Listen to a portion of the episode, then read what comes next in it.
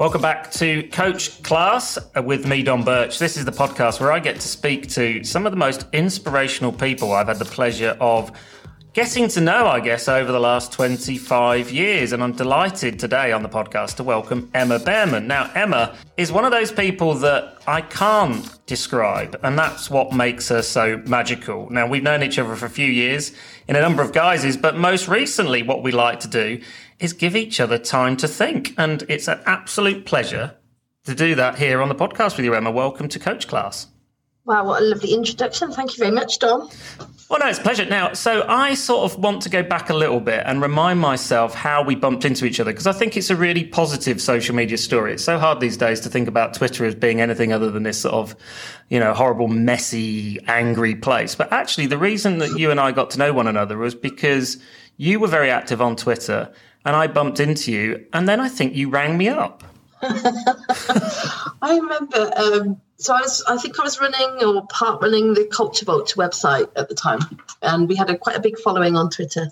I remember you were just very sort of um, chatty on Twitter, so it wasn't like you know how some people can be a little bit defined by their job title. There, you were never like that. So it's always like, oh, it's Dom, and we're having a chat.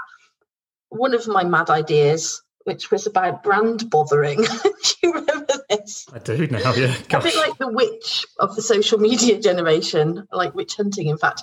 And I thought this was such a, a genius idea that I felt compelled to talk to you about it and see what you thought of it too.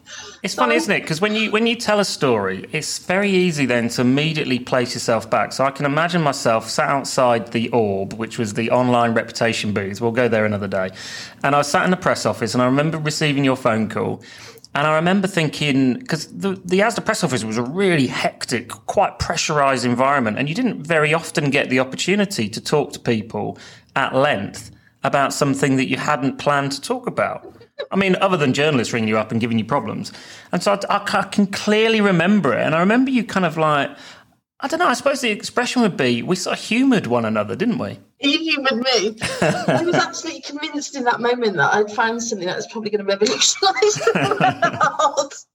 and that's probably set the tone of many of our conversations, actually, in both your ideas and my ideas, where we can, hey, what about this? And I remember, so so later on in sort of the ASDA, you know, journey together, I guess, there came a point where I remember saying to my boss at the time, Chris McDonough, who's also another really, really interesting and inspiring leader, very values driven, very kind of, you know, so much humanity and kind of compassion as a leader, but hugely driven and blah, blah, blah, blah, blah.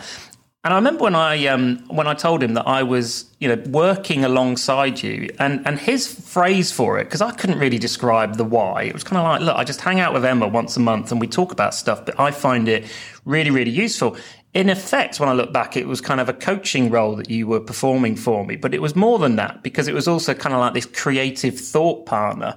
And that was Chris's phrase where he said, I get it. Yeah, yeah, yeah. Emma's your thought partner. That's fine. Now, there'll be people listening, rolling their eyes and cringing at the phrase, but it didn't really matter. What it meant was that within the ASDA construct and the corporate environment, we were able to describe the benefit of what you and I had, which was hooking up together, sitting in a Tetley, and just hearing one another out for a, for an hour or two and exploring and kind of not really knowing where we would meander off to. A bit like this conversation. I remember those times of feeling like I should be. Um, I was getting more out of it than you were. That's how I always came away from our meetings, thinking, "Wow, I'm feeling really like." pumped up by this conversation and it always felt really like well not reciprocal because i always thought uh, you had such wisdom i was like really?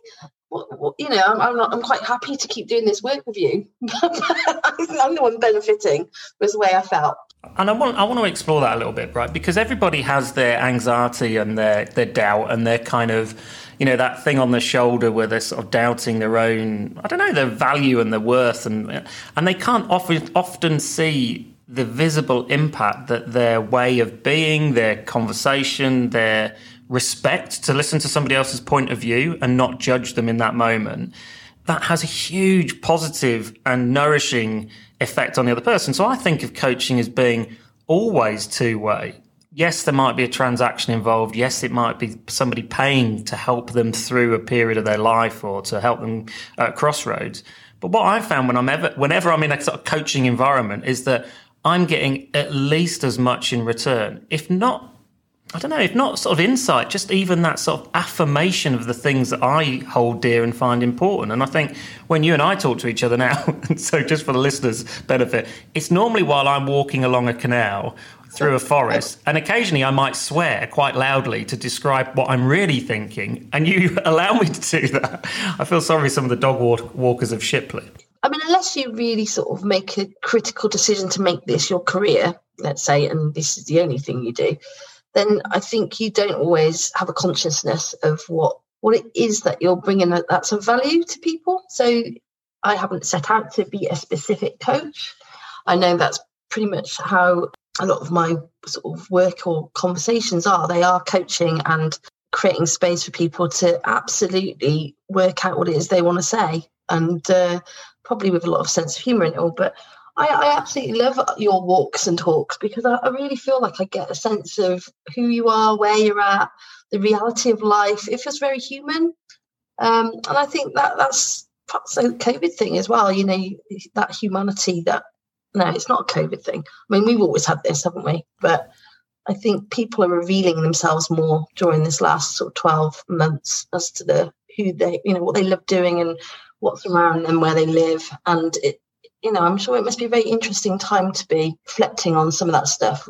So it's not like you walk around as a person with a business suit on or you have a business head. It's like the blurring of boundaries and identities, I think, are really happening during this last 12 months. Let me let me just change tack a little bit then. I just want to talk about um, your superhero power because one of the things that you're brilliant at is pointing out in others their amazing ability to do something that's their genius, right? It's their superpower. They're in the 1% of people who can do that naturally, intuitively. It's something they're passionate about, they're in their element when they're doing it, and therefore there's a degree of ease that comes with it. So they're not self reflective or aware that the thing that they find so easy and that they love doing is, not, is something that other people admire, respect, you know, just think, wow, how do you do that? So you know, one of your superpowers, and you have many actually, but one of your superpowers is to be able to ask the most wonderful questions and to allow people to come to those questions. And then you have this ability to observe those who come forward and those who choose to sit back and those who participate and those who are willing to be probed and played with and toyed and those who actually respectfully want to leave their response there, right? I mean, it's an amazing power asking people powerful questions. And I guess through that, there's a huge privilege in return that people share things with you, perhaps that they even they weren't expecting to share from time to time. I absolutely think I'm so curious. Honestly, is my head is constantly full of like, what does what makes people tick? You know, I'm so interested in that, and not just because. Um, because actually, when, when you find out the answer to that, or you go on a journey with somebody, it's like you see people light up from within, and it's the most energizing thing in the world to realize that somebody well be be there when people actually start to unfurl and recognize something that they love. And you know so the framing of questions quite often is around is this question or is it is it going to actually add value to someone's day to be asked this question in the first place even if they don't respond? So it is like the crafting of a thing. So whereas i'm i'm not especially brilliant at art or painting i think that there is a craftsmanship in um, curiosity, I think. I want to talk about being playful as well, because I think the way that you use questioning and you approach it in a way that is playful. So let me just let me just paint a picture. So we've worked together on things over the years, and you know, let's take the play box as an example. You know, to the naked eye, it's a you know a shipping container with nice color paint on the side of it and it's plonked in the middle of a busy city centre. So it's incongruous because suddenly it's it's a physical structure that wasn't there previously. But there might be people dressed as astronauts or you know space cadets or whatever floating around and there might be balloons and there might be bubbles and there might be play-doh and lego and actually one of the things that that does is it attracts people over sometimes it's the children who come first and then mum or dad comes with them and it just disarms that sort of I don't know, that thing that used to happen at ASDA when we used to put events on that lots of people walk by but not many approach. So you, you, you use play in a very thoughtful, fun, you know, it is playful way, But there's a real power, isn't there, to then being able to get children, adults, passers by, people who might not approach into a really, really meaningful conversation that often is actually like consultation, right? It's like, what do you think about this? And people begin to tell you, don't they? Just what what's the theory behind it? Because there's huge theory and science behind what you do, but you make it appear so effortless and fun that I think to the naked eye, people, if they try to mimic it, could easily get it very, very wrong. Wow. Um, thank you. I feel really sort of seen when you say that, actually, um, because I think it's about creating a space of psychological welcome. You know, so not everybody wants to participate in something. You know, everybody's days are different, their lives are different. So by creating a sense of welcome and thinking about the the you know the space that you're operating within, and it will be different ev- everywhere we go. The first day is quite, you know, it's like the observation of what happens if you throw a sort of stone into a pond and where the ripples go out. It's, it's actually quite well, it's catalyzing really, and you don't always know quite how that space is going to work. But the outcome that you're looking for really is a space where people feel that they can step into it in a variety of different ways and stay for five minutes or linger for five hours, as quite often is the case, and almost become surprised by themselves. You know, four hours later, here we are in the middle of a busiest commercial shopping street and we're playing with cardboard. Never really expected that to be how my day panned out. And I think there's the theatre of the street as well. When we talk about street theatre, but I think actually people love to look at things. You know, you go abroad and the way that the seats are placed is very much that the sort of city square or the town squares are the place of interest to observe. So participation for me is the key thing. I want people to feel that they can do more of what they love where they live with people. And you know, our, our kind of foundational values are around, I suppose, how do we lay the ground for more friendships to flourish? You know, that's the the dream really. And uh, I suppose that keeps you to some degree focused on the point of why you're there, even if the reason why you've been commissioned may not be that. to be honest, the reason you commission quite often is called animation, or um, it can be consultation. It can be so we, we fulfill the brief, but at the same time, I think the more important thing is to create a space where people think I could do that, I could do more of it. Um, and connect, you know, see that people aren't, it's safety, isn't it? It's about saying that actually people are generally all right. Strangers are generally all right. Let's create the spaces where we can start to see that more and actually feel some sense of ownership over places that we live, work, and um, play in. And I suppose that that is actually whether it's a shipping container or an empty shop or the way we facilitate events together.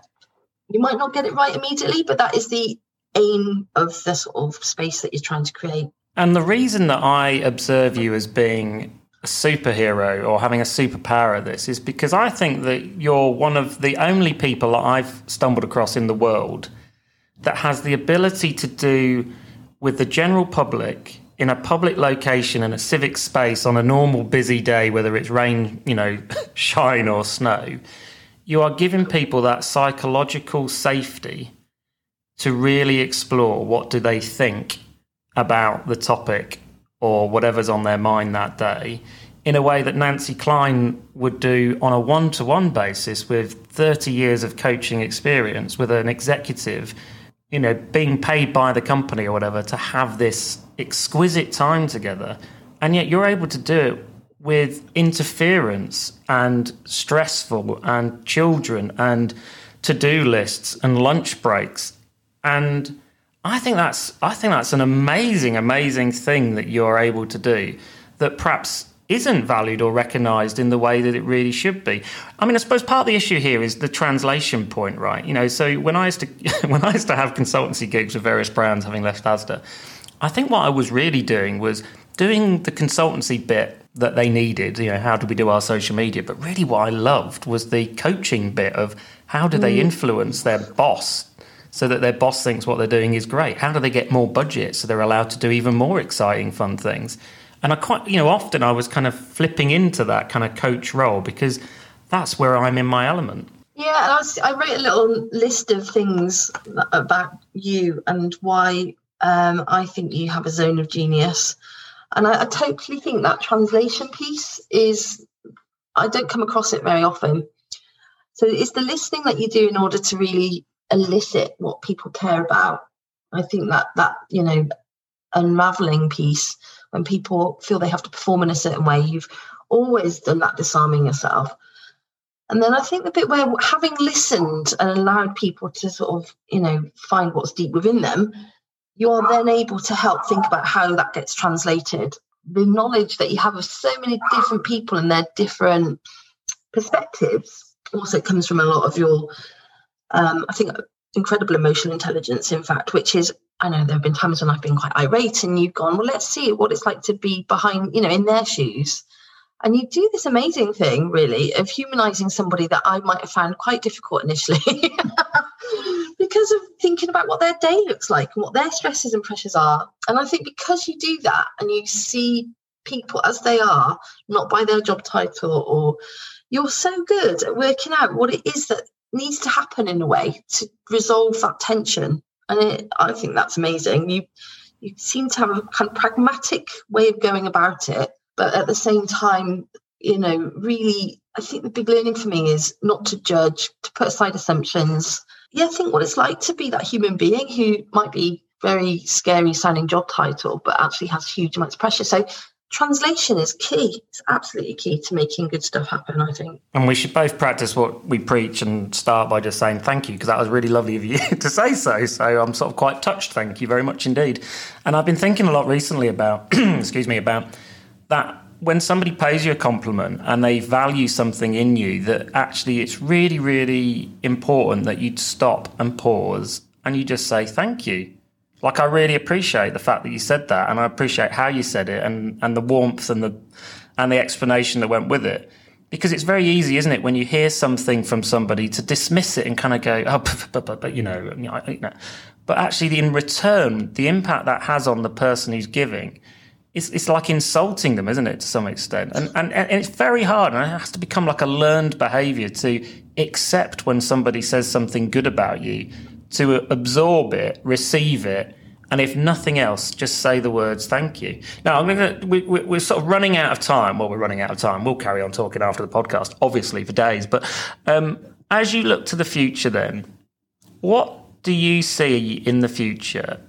And you know how what's your sort of hopes i guess and aspirations because you are somebody that has the ability to look past what other people might be able to see and you are able to connect the dots and it reminds me of an event we did at asda years ago which was literally called connecting the dots so as you're connecting the dots what what's the portrait or the picture that you see over the horizon it doesn't come without a few clouds actually so the i think the, the purposefulness of the stuff that i'm interested in comes from a fear of us losing, how can I put it? Human beings are like amazingly full of massive, massive potential, as we know. But at the same time, we're also destructive and have kind of other tendencies. And I think I think we're in a time of immense potential, but also quite scary times for a lot of people. So I look at what our rights are as human beings wanting to um, continue our survival on this planet. It sounds extremely deep to say it this way. And what can we do to playfully navigate that future? Because it is uncertain. You know, COVID's really shown to us that all plans pointless to some degree. We can't actually predict what's going to happen, and we're going to have to really work out how to be together um, in order to navigate. If this is if it's going to become more bumpy, um, how do we, you know, deal with uncertainty? And I suppose I'm quite zealous about the fact I think if we can try to do that in a more creative, playful way, um, then good stuff might emerge out of this. And we've seen a lot of things through COVID which give me lots of faith actually that there's green shoots. Um, but there's also equally stuff which isn't a green shoot and um, how we start to it sounds really vague as an answer it just feels like the, the way that we get through uh, I'll put it differently. Um, my friend Mike Chitty, who you know, um, quotes a guy called Myron Rogers quite a lot, which is the process we take to get to the future determines the future we get. So that's in every little action that we take mindfully in how we are with each other. But I think it's also about saying if we want to um, continue to be on this planet, we're going to have to do things differently. Brilliant. Absolutely brilliant. Emma Bearman, thank you so much. Friend, colleague, coach, I don't know, thought partner, mischief maker, curiosity creator. I don't know. I can never quite find the right words to describe you. All I will say to people is if you don't know Emma, look her up and get to know her. It's a brilliant honour to be your friend and to be in your company. Thank you so much for taking the time to come on to Coach Class. Thank you so much, Dom.